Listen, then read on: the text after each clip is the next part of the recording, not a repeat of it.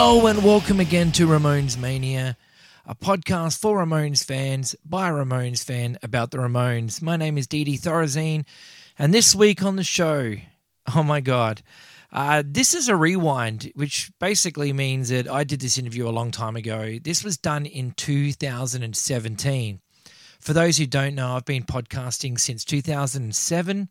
But in uh, 2019, last year, I decided to take 12 months off around about August. I just needed a break. After, you know, 12 years, I felt that I, yeah, I deserved a well, well deserved break.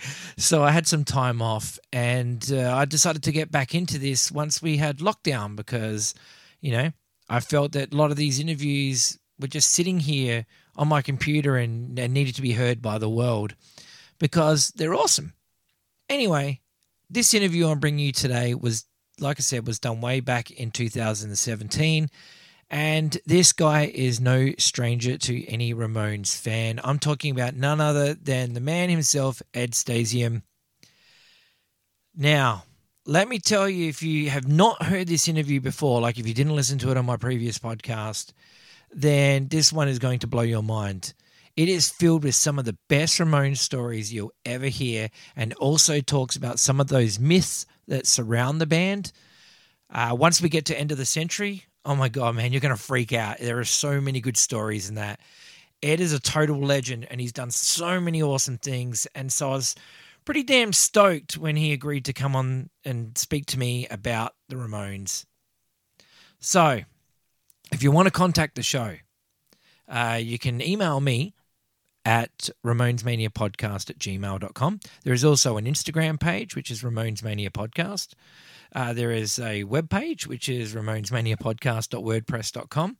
And there's also a Facebook page, which is Ramones Mania Podcast.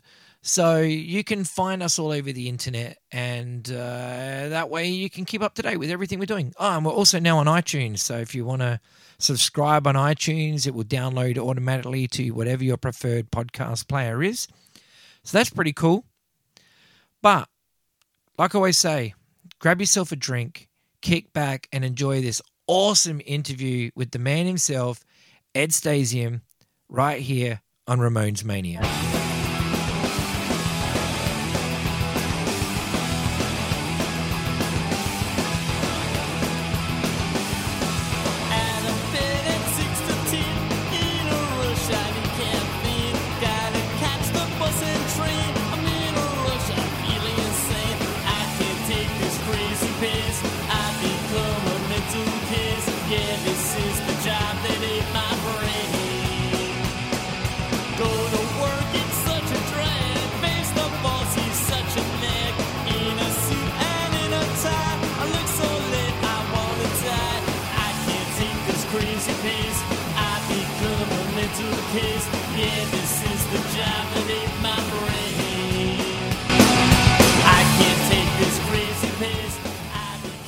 Say thank you so much for giving me the time to do this interview with uh, with you today. I really, really appreciate it. It's always good to talk about my boys.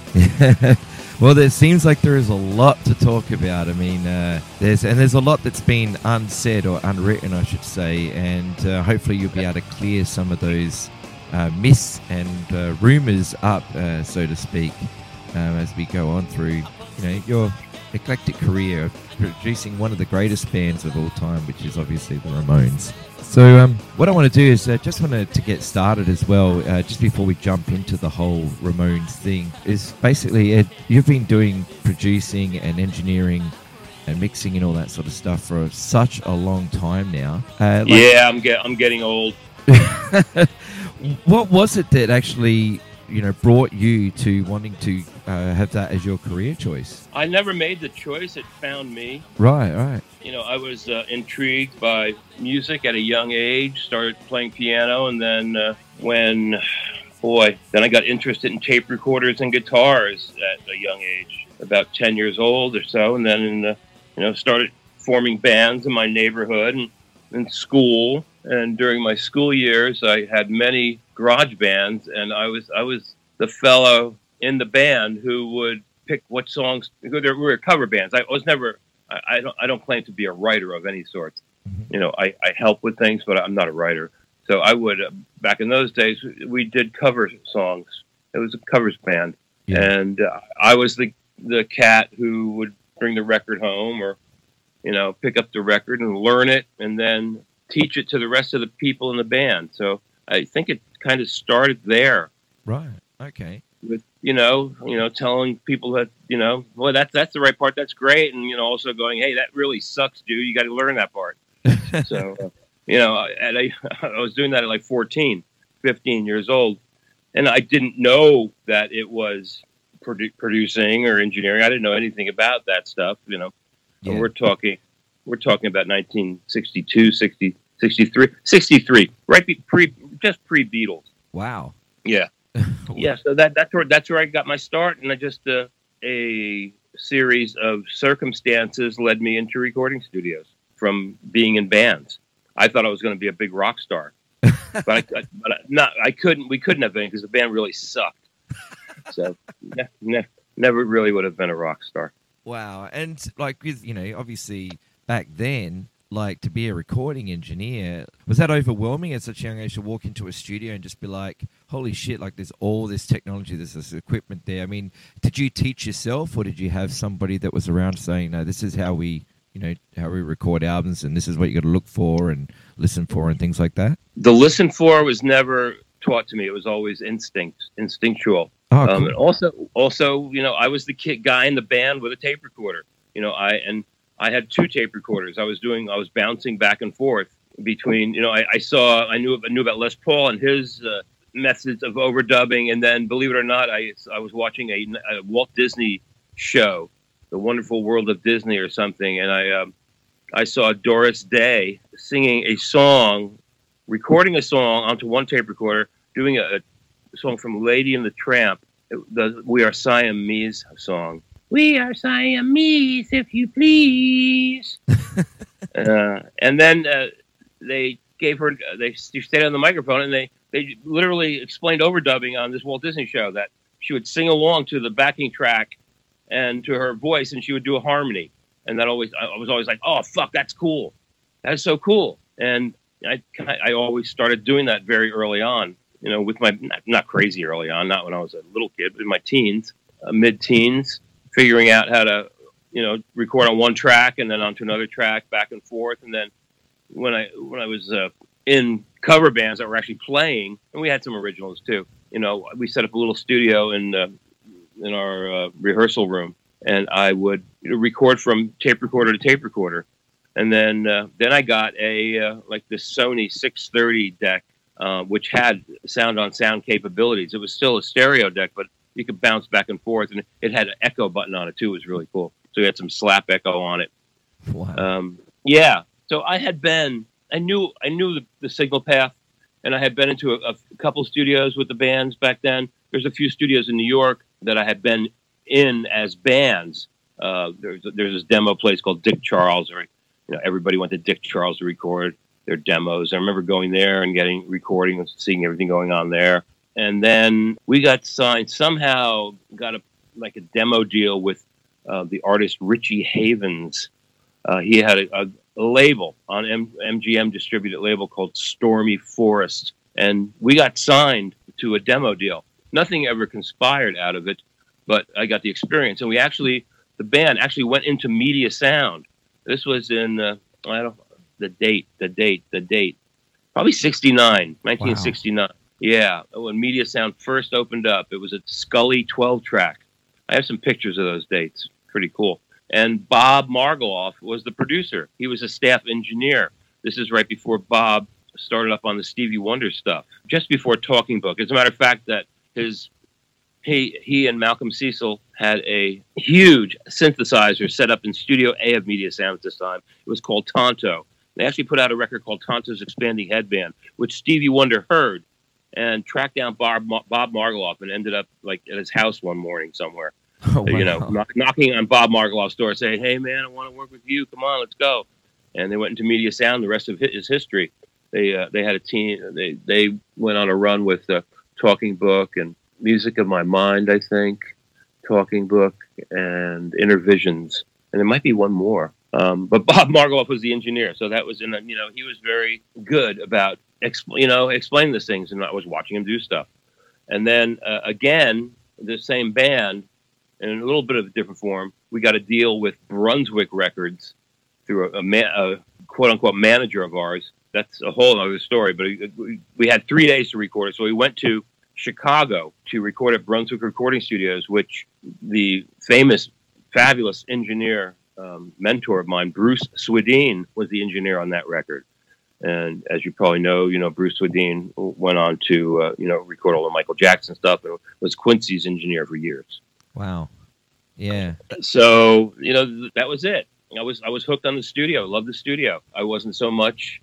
You know, it's kind of like the Beatles, man. You know, just like the Beatles. You know, Candlestick Park was their last gig. Well, you know, pretty much around that time, you know, I played my last gig, and I just happened to run into a person, a friend of mine, whose dad was friends with this guy Tony Camillo, who was building a studio in New Jersey, in um, some around Somerville, New Jersey, and I, I started hanging out there. So just kind of everything flowed into each other. That's- So I kind of learned. I learned on my own, although I do have to tip my hat to a Tony Bongiovi, who also got me involved with the Ramones. He brought me into a, a couple sessions with him at Media Sound. Well, he was on staff at Media Sound uh, back then in, the, I guess it was 1972. So there you go. That's that's my college right there. And I've been learning, ever, and I've been learning ever since. Never stop learning. Yeah, that, that's. That, especially with technology obviously changing so much as well. I mean, you're always constant, constantly learning as well. So, hmm so the Tony was the one that uh, introduced you to the Ramones. I mean, I, mean, I, you know, when you watch documentaries and stuff like that, when people talk about the very first time they heard the Ramones, they're all just like, "What the hell is this?" You know, Yeah. like, is that was, was that the same experience for you? Yes, and my first experience with the Ramones, I think I read a little snip. I was living in Canada for a year. I went up to, I left at Tony Camillo's place, went up to uh, 45 miles north of Montreal and worked at a studio on staff, a studio called Le Studio Morin Heights. Uh, beautiful, lovely Trident consoles, Studer tape machines, beautiful outboard gear, beautiful setting in the Laurentian Mountains on a lake, residential studio. I was up there for a year, and um, I bumped into Tony Bongiovi uh, again during that summer when I was in New York on a project, and uh, he asked me to start up a studio with him, uh, which was to become Power Station. And um, Tony br- sort of br- brought me into the fold. You know, he really he really helped out, and he brought me into Manhattan with him a couple times. Uh, he was doing. I remember him doing a Kool in the Gang session that I went to, and uh, he actually left the session and, and left me there alone to finish the session. yeah, for like three, it's like three hours. He said, "I'm going to go get a sandwich." He was gone for uh, let's say not say three, let's say two hours. He was gone, hour and a half. Okay, maybe an hour. he was gone for a long time, but I did. You know, I, I was either it was either sink or swim. this and this was before Kool and the Gang really had any hits. There was still like a cult R and B band, and um, they, it was like at Media Sound. You you know you cut at that time. You booked three hour sessions. They had morning sessions and afternoon sessions, evening sessions, and so th- they had like got the afternoon session. So we cut the track, and then we started to do vocals. And Tony says, "Eddie, you take over." So I took over. And you know, figured out the patch bay because I kind of knew what everything was doing. So I just it was either sink or swim at that point, and I just I've been swimming ever since. Treading water, more likely, Mo- more like treading water. Yeah. Yeah. and um, you know, coming back and when I went up to uh, the studio, coming back to Tony, that's when I started. My, the first gig that I had was the Ramones, and it- my my daughter had just been born prematurely, and I couldn't make the first date of the tracking. Uh, so Bob Clearmountain uh, actually set up the band in a tiny studio called Sundragon, really minuscule, tiny, dead studio. And they, they seem to be fine with it, actually. The guys, after being their first album was done at the uh, at, Radio, at the Radio City Hall Music Studio, Yeah. and uh, and it was, you know, those are large rooms and really kind of they have great microphones there and great console. And this is a little tiny place with a Roger Mayer, you know, 18 input console. But it, it all worked out, and they seem to be happy with it. But you know, the first time I actually heard them was uh, when I got in the morning after they had of their first day. I came in on the second day, and it had already already been tracked. And my first uh, experience with the room was hitting the play button and listening back to it and going, "What the fuck is this? Seriously?" but th- but then I, I got it. I got it right away. You know, I never saw. I didn't see them live at that point. No, I just gotten back from Canada. My girlfriend at the time, you know, was rushed into the hospital, and my daughter was prematurely born, and it was a crazy time. So uh, and and mind you, I'd been up in Canada listening to Shom FM, C H O M, and you know, listening to like Fleetwood Mac and the Eagles and Peter Frampton and Pink Floyd, and you know, nothing really had broken in, in the punk scene or new wave or any of that yet. It was like you know, yes, it was all you know, prog rock and soft rock, and that's what I had been listening to. Disco. Matter of fact, I was up in Canada. I was working on that Saturday Night Fever soundtrack with the Bee Gees. Oh wow. Yeah. Well, I didn't really work on it. I hung out and rolled joints with Barry Gibbons. I was officially deemed the joint roller, me and Barry, and we we talk about metaphysical books. Oh wow. Um, yeah.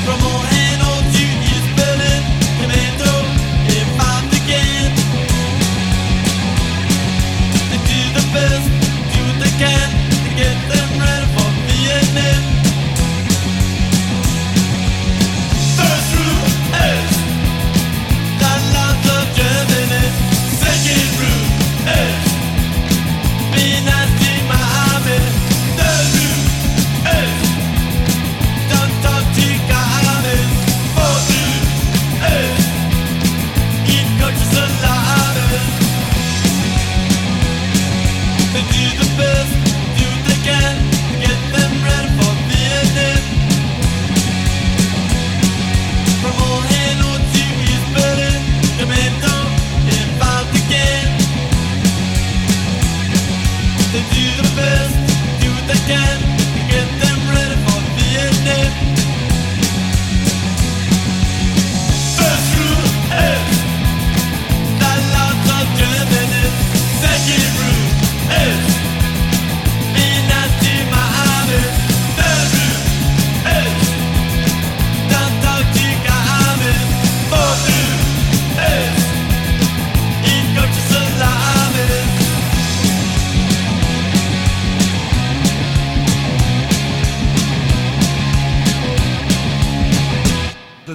record you did with the Ramones was uh, was Leave Home, and Yes. uh, like the the one thing that really stands out about that record is that it seems like it changes, like the the, the guitar tones and stuff change from song to from song to song. It sounds like it's a couple of different sessions uh, recorded at different times, but all put together as one album. Like you, you know, you listen to like the. Uh, the, like songs like Carbona Not Glue, and um, then you listen to something like Swallow My Pride, and it's just completely like everything's just completely changed. Is that how it was done, or was it all just done in like one shot? No, we did it in one shot. You know, Oh, wow. they, um, yeah, pretty much. Uh, it's, it's it's all in the playing. It's all in the magic touch of the bo- of the brothers. Yeah, Um, you know, we we came in. You know, like I said, Bobby set it up the first day. Then I think we spent another two days recording the tracks, and then we did a, a couple little guitar parts here and there, some percussion, and uh, double the guitar tracks all in one shot. We probably doubled them like in an hour, oh wow, um, if I recall. Johnny just sitting there. Come on, let's do the next one. Come on, let's go. Hurry up, hurry up. I want to go home. I got to watch the Yankees. wow, that's Yeah, so uh, that was, and and then we did the vocals, and you know, probably probably you know maybe a week of recording at the most, and it was all done in one session. Yep, for sure. That's incredible. Like, I mean, Yeah. especially when you hear of some bands and they take like month, you know, a month or two months to record an album. Then you got the Well, yeah, I just we just mentioned you know Fleetwood Mac. Uh, it was rumors, and the, the Eagle had the Eagles done Hotel California? I don't think they did Hotel California. Maybe they did. When did Hotel California come out? But Huh. those records took anyway. That's beside the point. But the fact is that those guys spent years on those fucking records. yeah, They were in the studio for literally years. Yeah, and uh, doing a lot of cocaine as well. from what I understand. yeah. it's a sign of the times, I yeah, guess. so you know, we do a record in a week or two, no problem. yeah, Um, you know, and it was minimal. There, you know, Joey did his vocal, his double track vocal.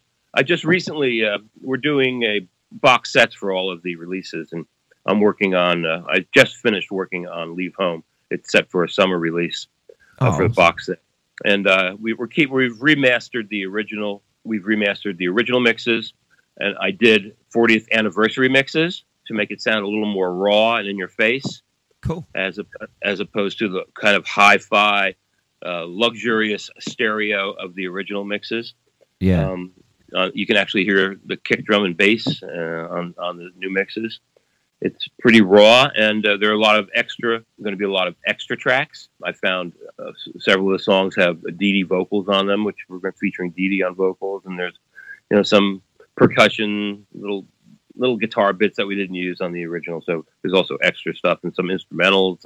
It's it's a lot of fun. It's going to be a lot of fun. People, fans are going to dig it. Oh, I'm looking forward to that for sure because the 40th anniversary of the uh, debut album, that uh, mono uh, mix is Mhm. it's so. I mean, that's the mix I listen to now because I think that Yeah. just it has so much more life. Um, not that the first one didn't, because the first, I mean, you know, the original mix is great too, but just hearing this is just like it's a whole new thing, and it's just like fucking hell, I've never heard the song sound like this before. Yeah, we've uh, done the same thing with Leave Home. Awesome. And of course, we're keeping the you know for uh, all of the, the Luddites out there, we're keeping the original mixes as well. Yeah, that's that's unreal. I can't wait for that. Then I'm glad that they're doing it because I'm I'm sure there is so much unreleased Ramon stuff that we- we still haven't even heard yet, and I just look forward to hearing it all because you know it's my favorite band. Mhm. So Super, super. then they did like you know you did two records in the one year. You did Leave Home and Rocket to Russia, which is pretty impressive. But you know especially because they were still you know they weren't they weren't huge by that time. They were, they were on their way, but they still weren't massive. What was the the reason to just get back in there and do the album? Do you know why they were asked to do another album so soon? When Have no idea. yeah, it's, it's I'm, I've always been out when it comes to the aspect of running a record company or running the record business or being in the record business. Or I've, I've never been there. I've just been, a, you know, I'm a carpenter. That's what I am. You know, I'm, I'm a, a, a I, I'm in the workshop, and I really don't pay attention to the inner workings and the philosophies of record executives. Yeah So I really don't know. All I know that I, I got a call up from, you know, Tony Bongiovi on these two records on with Leave Leave Home and Rocket to Russia. Uh, you know, got a call from Tony. Said, okay, we're going with the Ramones, and then, you know, um, six months, seven months later, we're back in the studio again. yeah it's it's pretty impressive as well. I mean I guess they had so many songs. I mean DDC They had all those. Yeah, they had all those songs. They had all the songs for Leave Home when they wrote the first one as well. I believe. oh wow For- I think. I, I'm pretty sure of Yeah. that. it's like Yeah, Joey they, and they Dee were Dee just, just they were they were prolific. They're just you know, which if you're an artist, that's what you are. You're prolific with songs. Just pour them out. Yeah.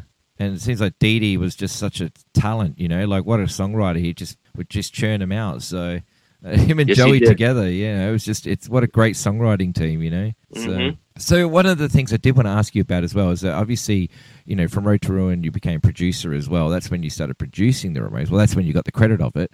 That's Um, when I got the credit for it. I, I, in fact, you know, was doing the same exact thing that I did on Leave Home and Rocket to Russia when we got to uh, Road to Ruin. Is there any Um, reason why you weren't credited as producer on that? Was there like a politics thing that they just said, no, you can't, we're not gonna give you that credit? Uh, Well, when I first got when I first was approached by Tony Bongiovi, he did in fact ask me to be a co-producer. But you know what? At that time, I was a kid. I didn't know what co-producer even meant. I didn't know what producer meant. I didn't know that there were. I didn't know there were royalties involved or contracts or, in fact, what a producer does. I just I've only been doing what I've always been doing, and that was you know pu- putting my two cents in. yeah. You know, s- some guys don't like to do that, like Steve Albini, who's a fantastic engineer, and that's what he claims to be. He doesn't, you know, work with the band on, you know, arrangements or, you know, making sure everything is right. He just makes sure it's re- he just makes sure that it's recorded right. But I've always been the guy who's, you know, big mouth. I always want to put, you know, know it all. I always put my two cents in about something.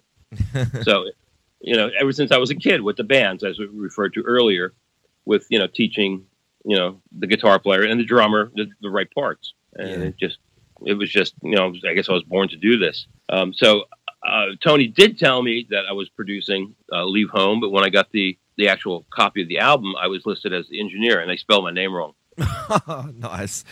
that's okay i don't care but at that at that time it was a big deal to me and um, you know i was naive and i remember asking tony uh, I thought I was producing this with you. He says, "Oh no, no, next time, next time you'll produce." And of course, the next time came around, and you know, still was an engineer, and I still gave a significant amount of input to the band yeah. and the work in the studio. Uh, one thing I did did have to ask though is there was there anything that um, any moment or any particular part of a song that you may have suggested to the Ramones that they actually went, "Oh, we agree with that." Like a big thing, like you know, whether you make you come up with a harmony for a chorus or something like that, or helped with a composition that really Oh, stands I, out. I, I actually I came up with all those harmonies on you know Leave Home, Rocket to Russia, Road to Ruin.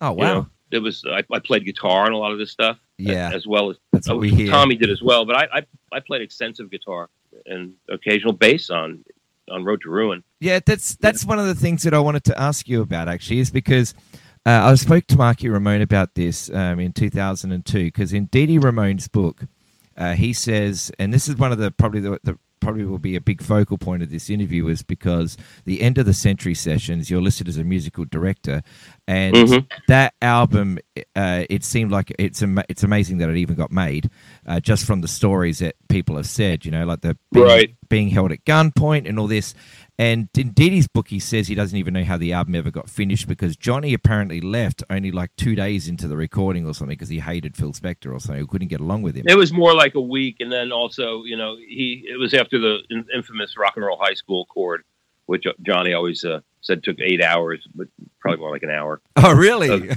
Yeah, yeah. You- but so I you do, I do recall uh, also in Dee's book, somebody mentioned to me that he said that he didn't play bass on that record, but he did. I was there the entire time. He did play bass on it. He played bass on that entire record.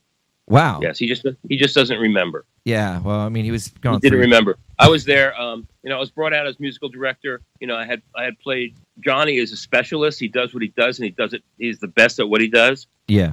And um, I still speak of him in the present tense because I feel his presence. But when it came to doing other little parts, he didn't want to do it, and that's why uh, myself and Tommy started doing little guitar parts that we thought would be cool. I mean, some of the some of the stuff might have been kind of shitty and over the top in the wrong direction for the band, but the band wanted to try different things. I, I didn't go in there and say, okay, we have to do it this way, guys. It was the band. It was Johnny and the band wanting to be to have a little bit more of a commercial edge to them. Is you know, Johnny did, was, didn't want to be bothered with doing those little one note solos and noises and different styles of guitars on the record. So I ended up doing all that. So, with that um, saying, because uh, Marky said to me when I said to him, I asked him about to confirm, you know, the the what Dee said in the book, and he said he goes, well, and I said, so if the album, if Johnny left, and you know they spent so long on on certain things, I said. Who's playing guitar on the album? And he said Ed Stasium did it. So he must have been a fan of your guitar work because you did add all that extra stuff into it. And because you listen to things like Danny says, and you're like, yeah, there's no way that that's Johnny playing guitar. Like It's both of us. We actually during those sessions for End of the Century, we rehearsed for about four. We re, we recorded. Uh, let me go back a little bit. Uh, Sire Records had a, a little studio, an eight-track studio in the basement of their building on 73rd Street, and uh, that I kind of helped put. It was in stages of being fixed up, but I I helped Seymour put it all together down there, and you know finished it up, got a lot of the equipment in, and started recording stuff down there for for him for projects, and the Ramones would do demos down there. So we did the demos for the, Phil Spector record. I was called the Phil Spector record for End of the Century in Sire's basement, probably about three weeks previous to going to LA. Then we rehearsed about three or four days there. And I started playing guitar with the band. They, they wanted me with them. I guess this was kind of an offshoot. At that, at one time, I was asked to join the band Oh wow! after Road after Road to Ruin. Uh, Danny and Linda, Linda Stein, the late Linda Stein, and Danny Fields uh, asked me to meet them at the Russian Tea Room. It was very flattering, and they asked me to join the band, which is which I declined. I didn't really want to, you know, I had a baby at home. I didn't want to go on the road. I don't think it would have worked. I don't even know. If, I don't even know if the band. too. I don't even know if the band ever knew about that meeting. I have no idea. well, they must have, you know. And Johnny trusted me, so I started playing with the band. And when we, when we went in to do the sessions, I actually tracked with the band oh wow! on all the songs. I played my trusty Stratocaster through a Mike Matthews Freedom amp, and uh, Johnny played his Marshalls. We were all in the same room at Gold Star. Everybody's in the same room, except with Joey. Joey was in an isolation room uh, to do the reference vocals. Yeah, But we we played together for all those tracks. awesome. So that was that was fun. But yeah, I did play on. it, But Johnny did play it. The rest of the band played on as well. It seemed like it was a a pretty dysfunctional record to get done as well with Phil Spector's uh, attitudes, if we're to believe all the interviews and stuff that was said. Because we, I mean, I wasn't there, but you were. Um, did he? Were you there when he held the band at gunpoint, as has been, you know, said? I never saw any guns. Right. Okay. So There were no. There were never. There were never guns in the studio. No matter what anybody says, there were never guns in the studio. I never saw. I, he might have had a gun on him. I might have. I think he had an ankle. I I saw. Okay, I saw a gun strapped to his ankle once, but I never. It never came out. Right. I I was there more than anybody. I was there for the whole thing.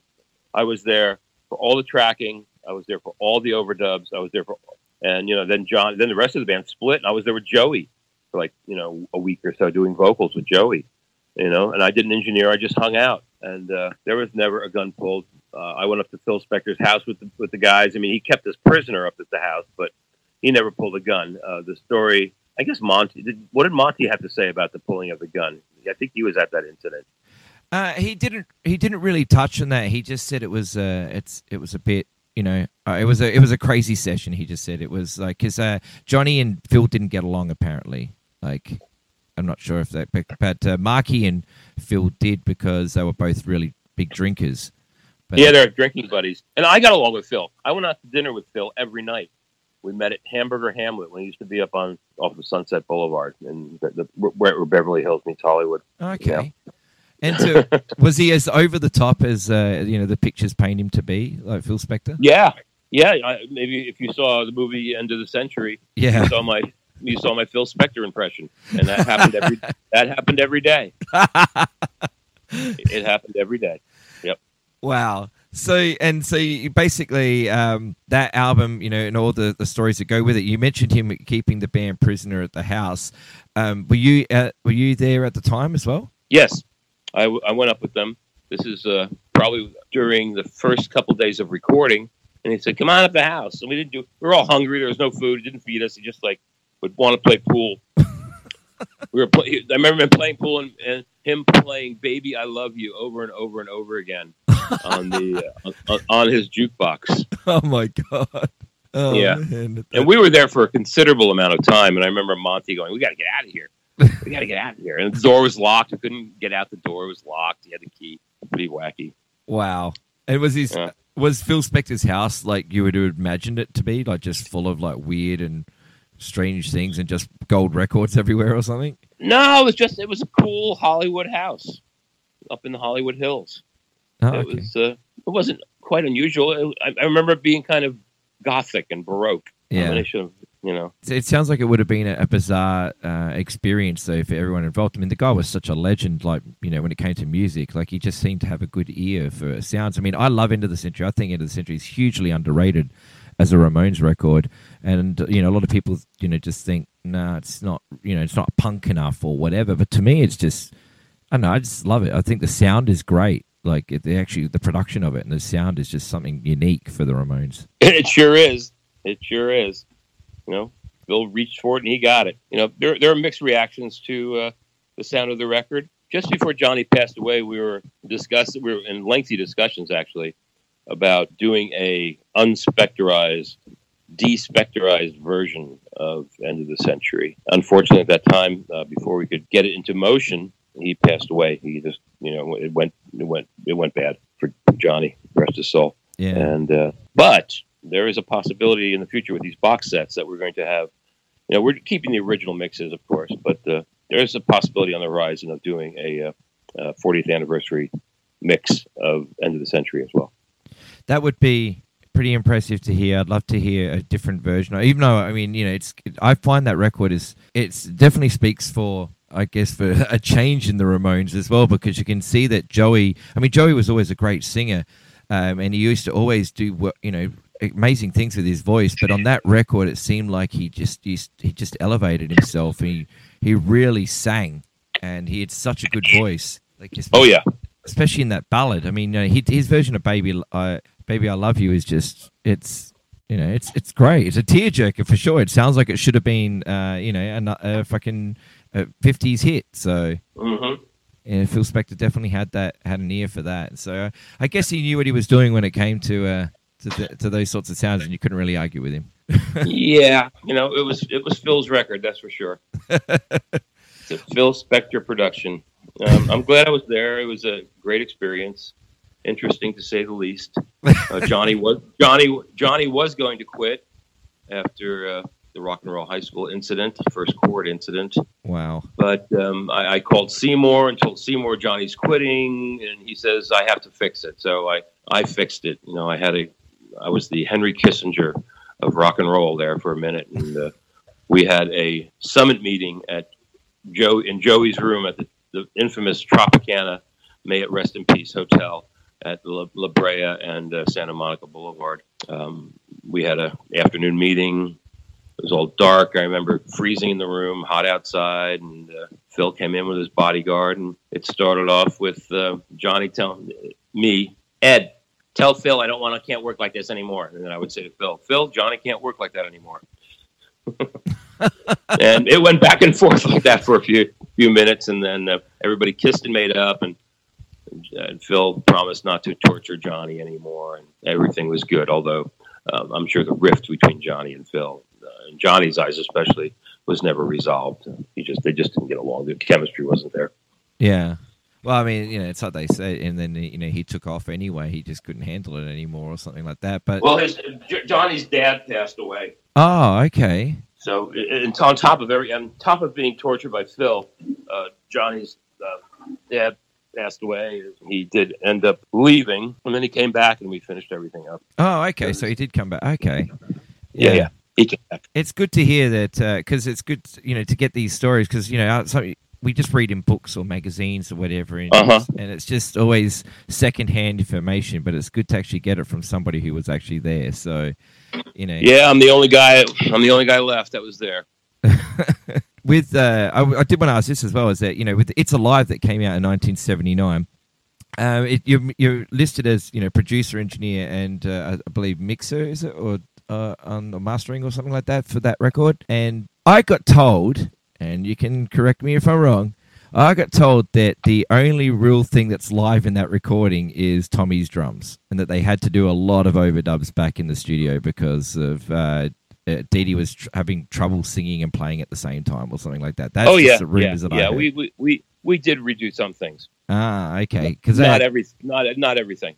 Because I mean, I got to tell you now that that's possibly, along with "Kick Out the Jams" by the MC5 and "No Sleep to Hammersmith" by Motorhead, they are the three greatest live records ever put out by any band ever. I feel, in my opinion, because they feel like when you listen to those records, it feels like you're actually there. And Nice. And that's one of the best feelings I get. I mean, I I love you know I, lo- I love the Ramones so much, but when I heard Loco live and uh, um, you know I just thought like, oh, there's just something. This doesn't feel like a Ramones live record like It's Alive does.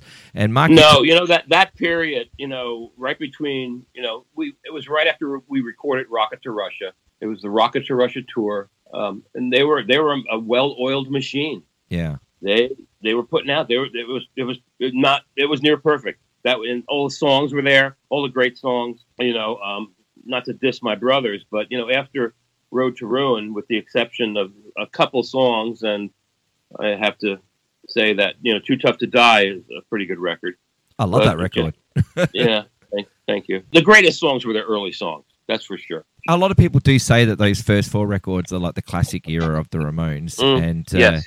whether that's you know some people even say it's because of Tommy's drumming was so Uh you huh. know, like he was the like the reason why it's alive sounds so good is tommy's drumming and Yeah. you know Yeah. i i listened to that and like even though i think marky's a great drummer loco live just i don't know it just doesn't have the same feel as it's alive does And i don't know whether it's just because that by that point that far into the band's career it just seemed like that's what they were doing and it was the you know what was expected of them but it's alive you can still see it's fresh it's exciting and you can just see that the band just really were just up there just to fucking kick out the jams and just rock you know hmm because they were hungry for it i guess so just you know it was it was before they were making lots of lots of money you know what i mean it was like they were just Yeah. yeah so Yeah, they were. There was a. They were in top shape. They were in top form, and all the songs were there. yeah This is rock and roll radio. Come on, let's rock and roll with the Ramones.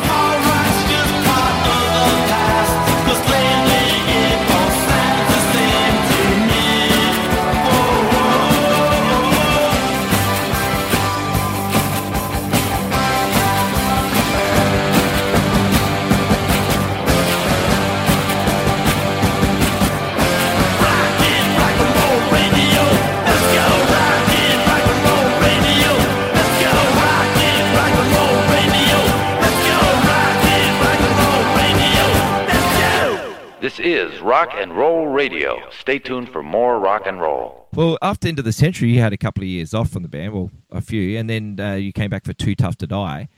Uh, Right. was- what was the, uh, the the reason that they, they they brought you back to the to the Ramones fold? Um, I, I suppose it was because they liked the records that Tommy and I did better than the ones that they were doing with uh, the other people.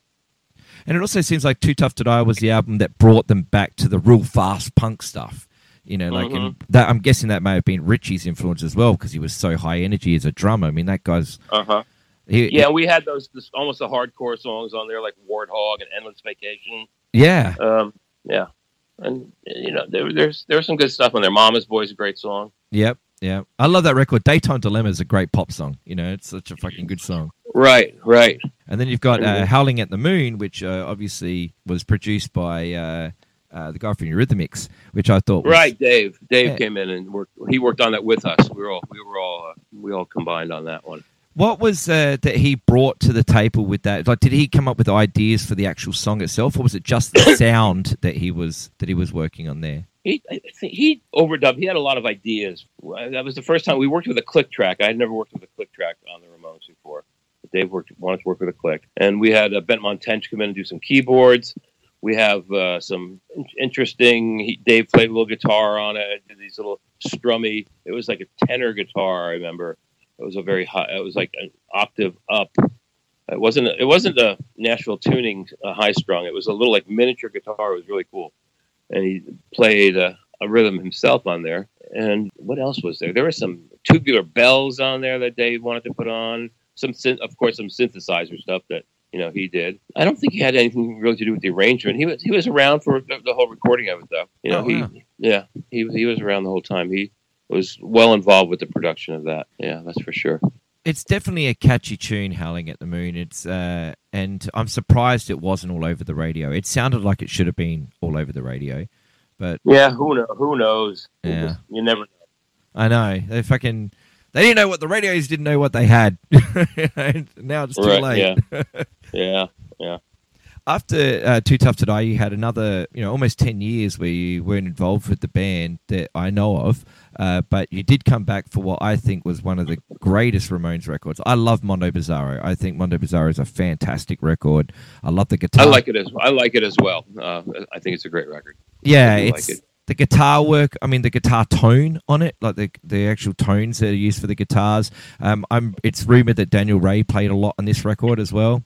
And uh, Um, Daniel only played a couple little things on there. oh, Uh, really? Yeah, yeah. I think he not much at all actually. Oh, um, okay. Trying to remember. Uh, nah, played a couple songs. Played like a little solo stuff. I don't remember even remember which songs they were. Oh, I wow. re- I, I haven't listened. You know, in a while. You obviously produced, engineered uh, that record. Um, did you play any guitar work on it? Because I listened to Poison Heart, and like I again, I don't think that that's that's all Johnny because he was. Oh no, that, that's that's that's me playing. I'm playing on that. Ah, because all the melodic stuff I was listening, going, yeah, I- Yeah. I think Poison Heart is possibly Dee Dee's finest writing moment. Like, it's just that song is just flawless. Did you ever hear Stiv Bators' version? It's really good. I did, I did, yeah, fantastic. Yeah.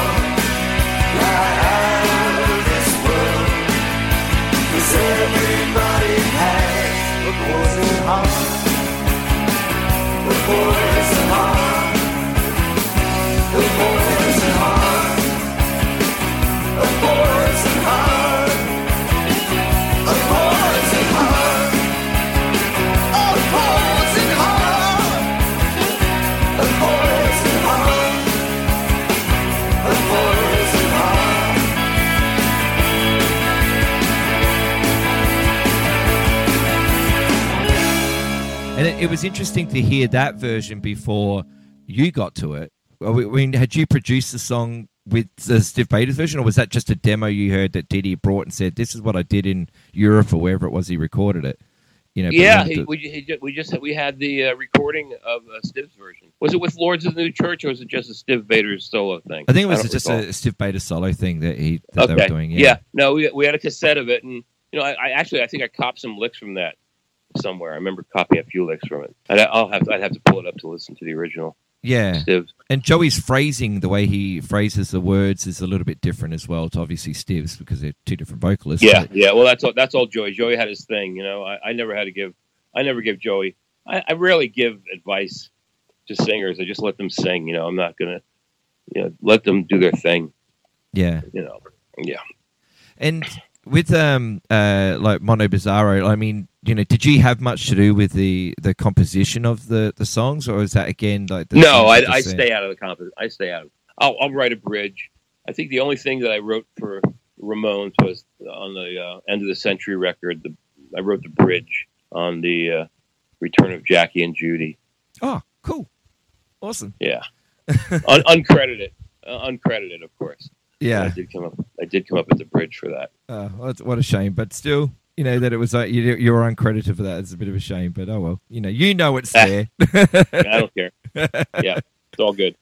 Mondo Bizarro um, was uh, the last thing, you know, album that you actually properly recorded with them. Uh, yeah, I think I recorded another live record after that, yeah, Greatest Hits Live. Yeah, was that? was but I didn't. I didn't mix it.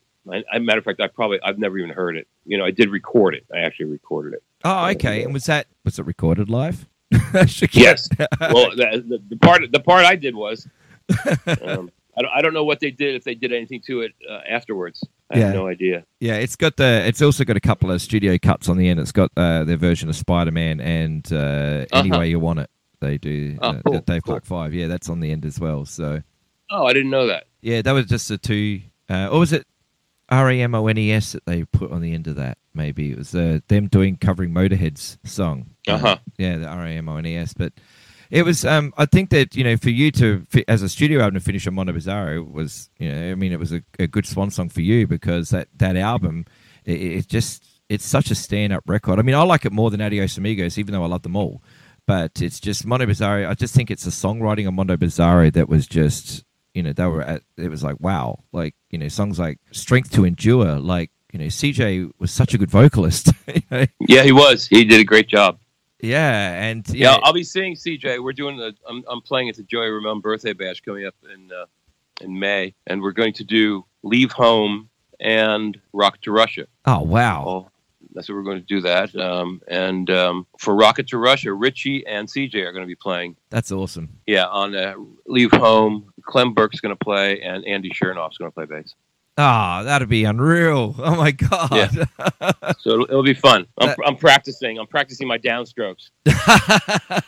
I heard that um, there's this funny story that I got told once was that uh, George, when they were auditioning for bass players, uh, George Tabb, who was in uh, a band called Furious George, uh, he used to write for Maximum Rock and Roll and stuff. His favorite band is the Ramones, and so he wanted to try out to be the new Dee Dee Ramone type, you know. So Uh he- Uh huh. he went to the rehearsals and uh, he was playing, and he accidentally did one upstroke, and they stopped playing, and they said, "Get out! We don't cheat in this band." I never heard that. It's funny. I'll have to ask him about.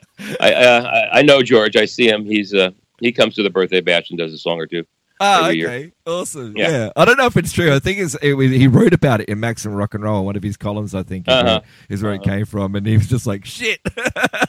And then when I spoke to CJ about um, how he became into the uh, a member of the Ramones, he just said that um, he just wanted to go and just brag to his friends that he got to jam with the Ramones. He had no, he didn't think he was ever going to be asked to be in the band because he, you know, he just Wow. said, I went there.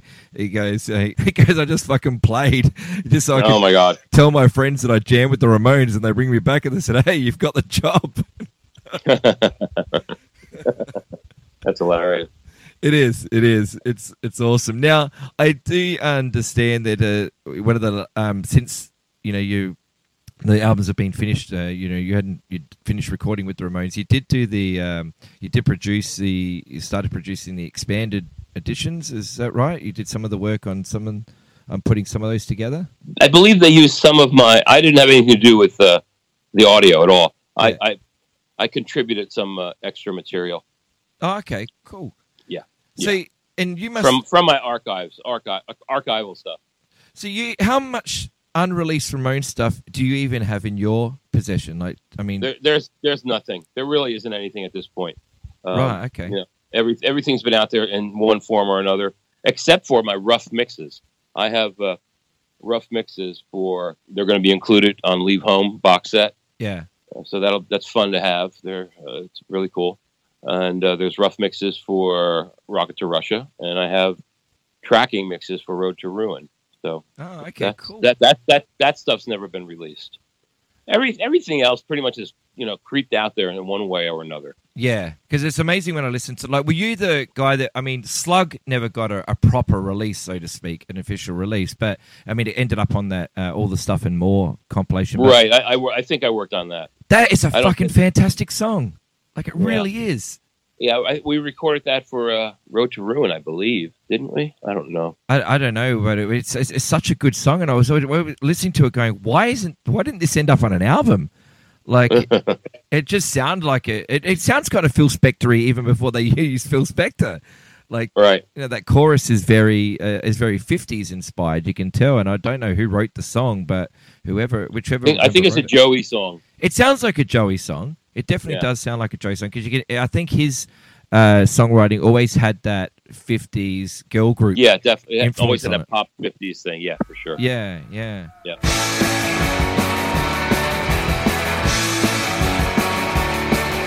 I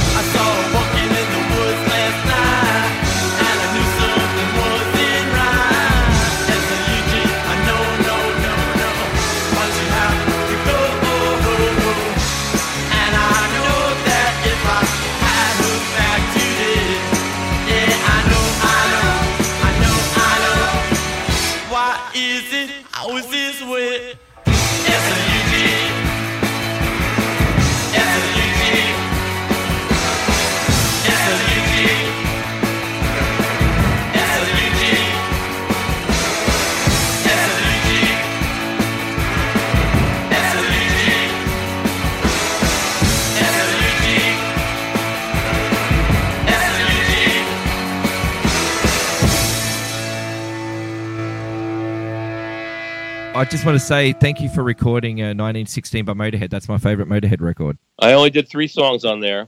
Oh, really? I'd like to clarify something. There's a lot of talk out there about Lemmy firing me, but I quit that project. Oh, really? yeah. So get get that out there. Yeah. Okay. Um, he had some kind of he had some kind of story about he you know he was all they fired me because I put a tambourine on there. You know, I put a tambourine on there, but there was an incident that happened where he actually knocked me on the floor and I walked out of the studio. oh he- wow. He didn't he didn't do it on purpose, but he leaned on my chair and he was a little tipsy and you know, the chair went back and I slammed my head on the ground and I picked up my bags and I left. Wow. I said, bye bye. I'm out of here. Thank you. So I never finished it. I had finished recording everything, but uh, somebody else came in and finished the record. So I did three songs on there. Going to Brazil was one of them. I don't re- recall the um, other names of the other songs. Wow. Because that's the one that's got the Ramones song on it as well. That that album. Yeah, I did. I did. I did not do uh, the Ramones song. Oh wow. I can probably look at it. Let me see. Let's see what I did here. No voices in the sky. I did. Oh, great song. Great song. Yeah, going to going to Brazil and Love Me Forever. Those are the three that I did. Um, so that was just one seat because you're listed as a producer on the record. Um, Yeah. So did you play on it or do any of that sort of contribution, or was it No, just your no. Well, I, I, played I played the uh, tambourine and clave that Lemmy says he fired me for. yeah, that, that boy Ed Stasium plays a, And I, a- I a mean actually, tambourine. You know, I, I've done that with bands forever. I put percussion on. So you know, with Motorhead, it was like well, I don't know, but for the fact that he continually said until the day he died that I uh, he fired me is, is false because I walked out. Well, the last Ramones related record that I know you worked on was the Joey Ramone album of 2012, that You Know record, which seemed to have been a really interesting project to be a part of because there were demo, there were unfinished demos, and then other people came in and and finished them. Mm-hmm. Did you? How was your feelings as doing that? I mean, you know, because some people have mixed feelings to that record, like it shouldn't have come out because they they're unfinished Why not? for a though? reason. You know, it was it was the. Uh, I think it's cool that it came out. I, I wish it had. Uh, Daniel Rey did some. Uh, had there were there were original like you know crappy little mixes with like drum machine etc on it, Mhm. and I wish they had included that, but they did not. But I thought it was a, a good tribute to Joey to show his capabilities and how far he had come with his writing and his you know these were mind you these were demos. You know we kept all the vocals that were on there. That was the only thing we kept. And I, I must say that you know I did some editing, did some fancy editing, and made some songs out of scraps, which was which was cool. And you know all his friends got to trip got to do a little tribute on it. You know everybody that played on there was a friend of Joey's, was a pal of Joey's that was you know close to him. So uh, um, I, I never had a problem with doing that. I, I thought it was it was a real challenge to do, but it, it worked out. I thought it worked out great. I really liked being involved with that record.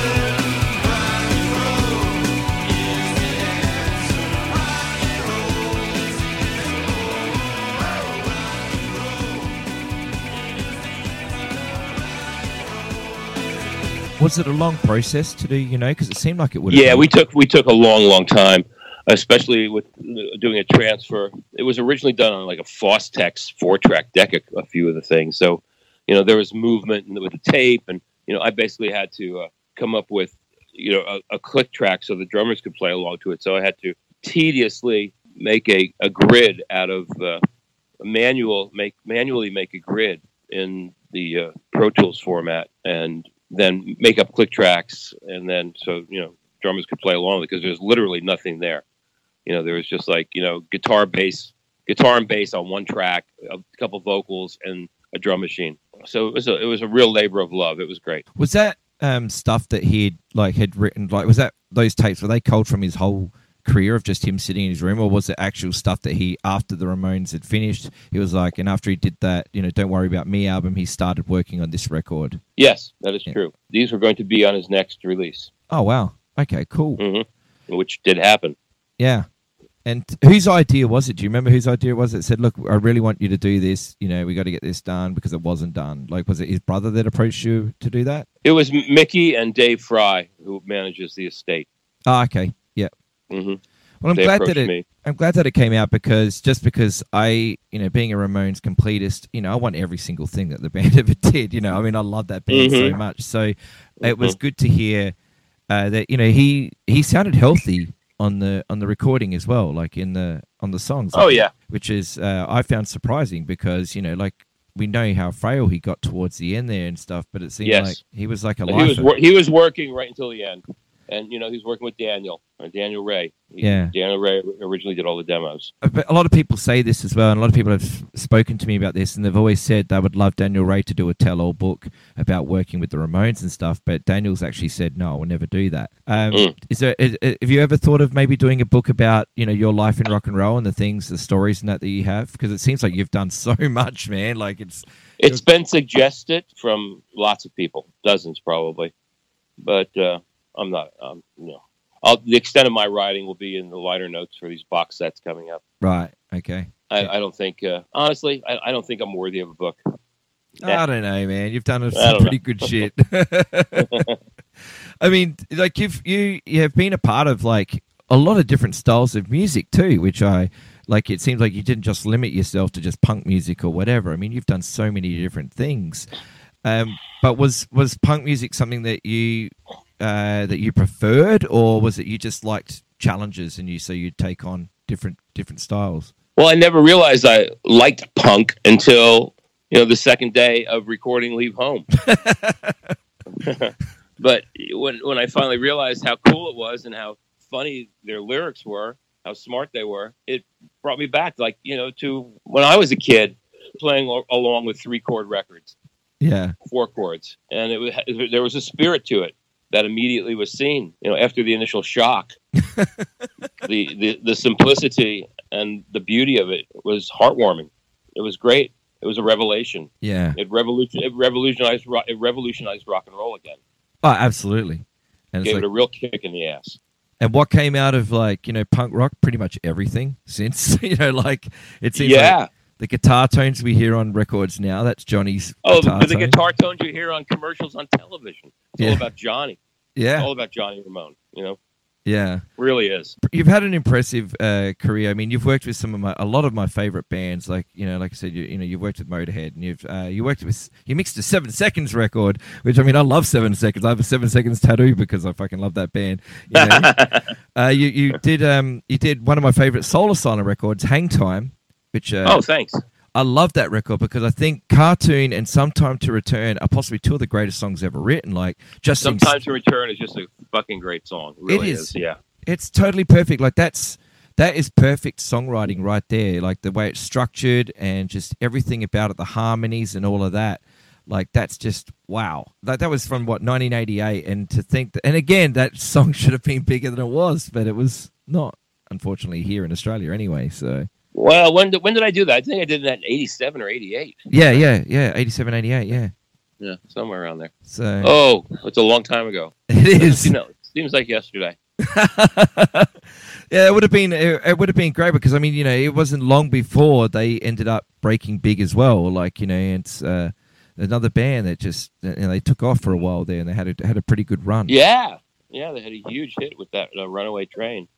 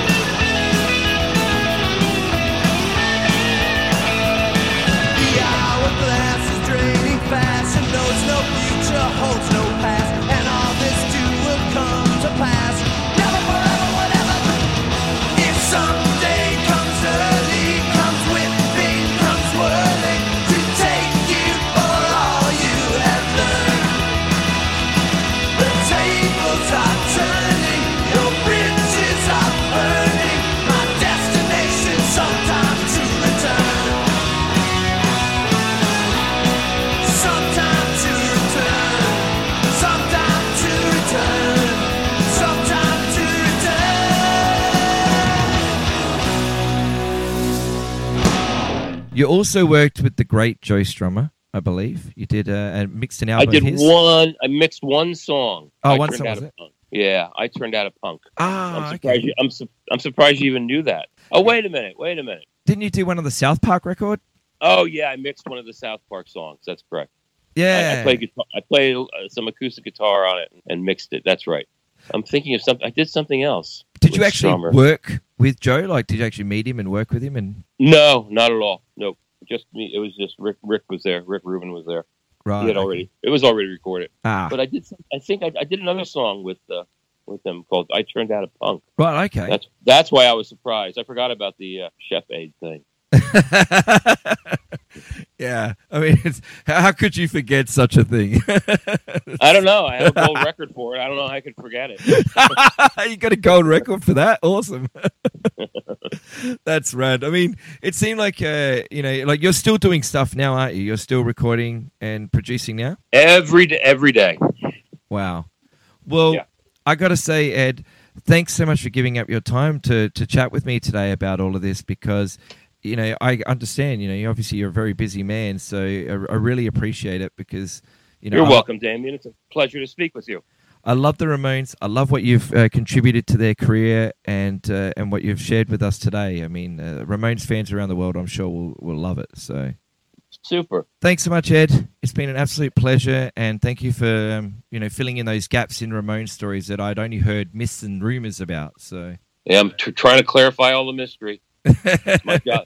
It's my job. well, I'm glad somebody's thank- doing because you know, unfortunately, they're not around to confirm, and that's really sad. You know, so true. I miss them every day, and it's but you know, as long as we've got the tunes, we'll always remember them. So Uh, yeah, they'll live on forever. yeah, Okay, Okay, Damien. no worries. Well, you have the best day. Thank you for thinking of me. It's been good talking with you. Cheers.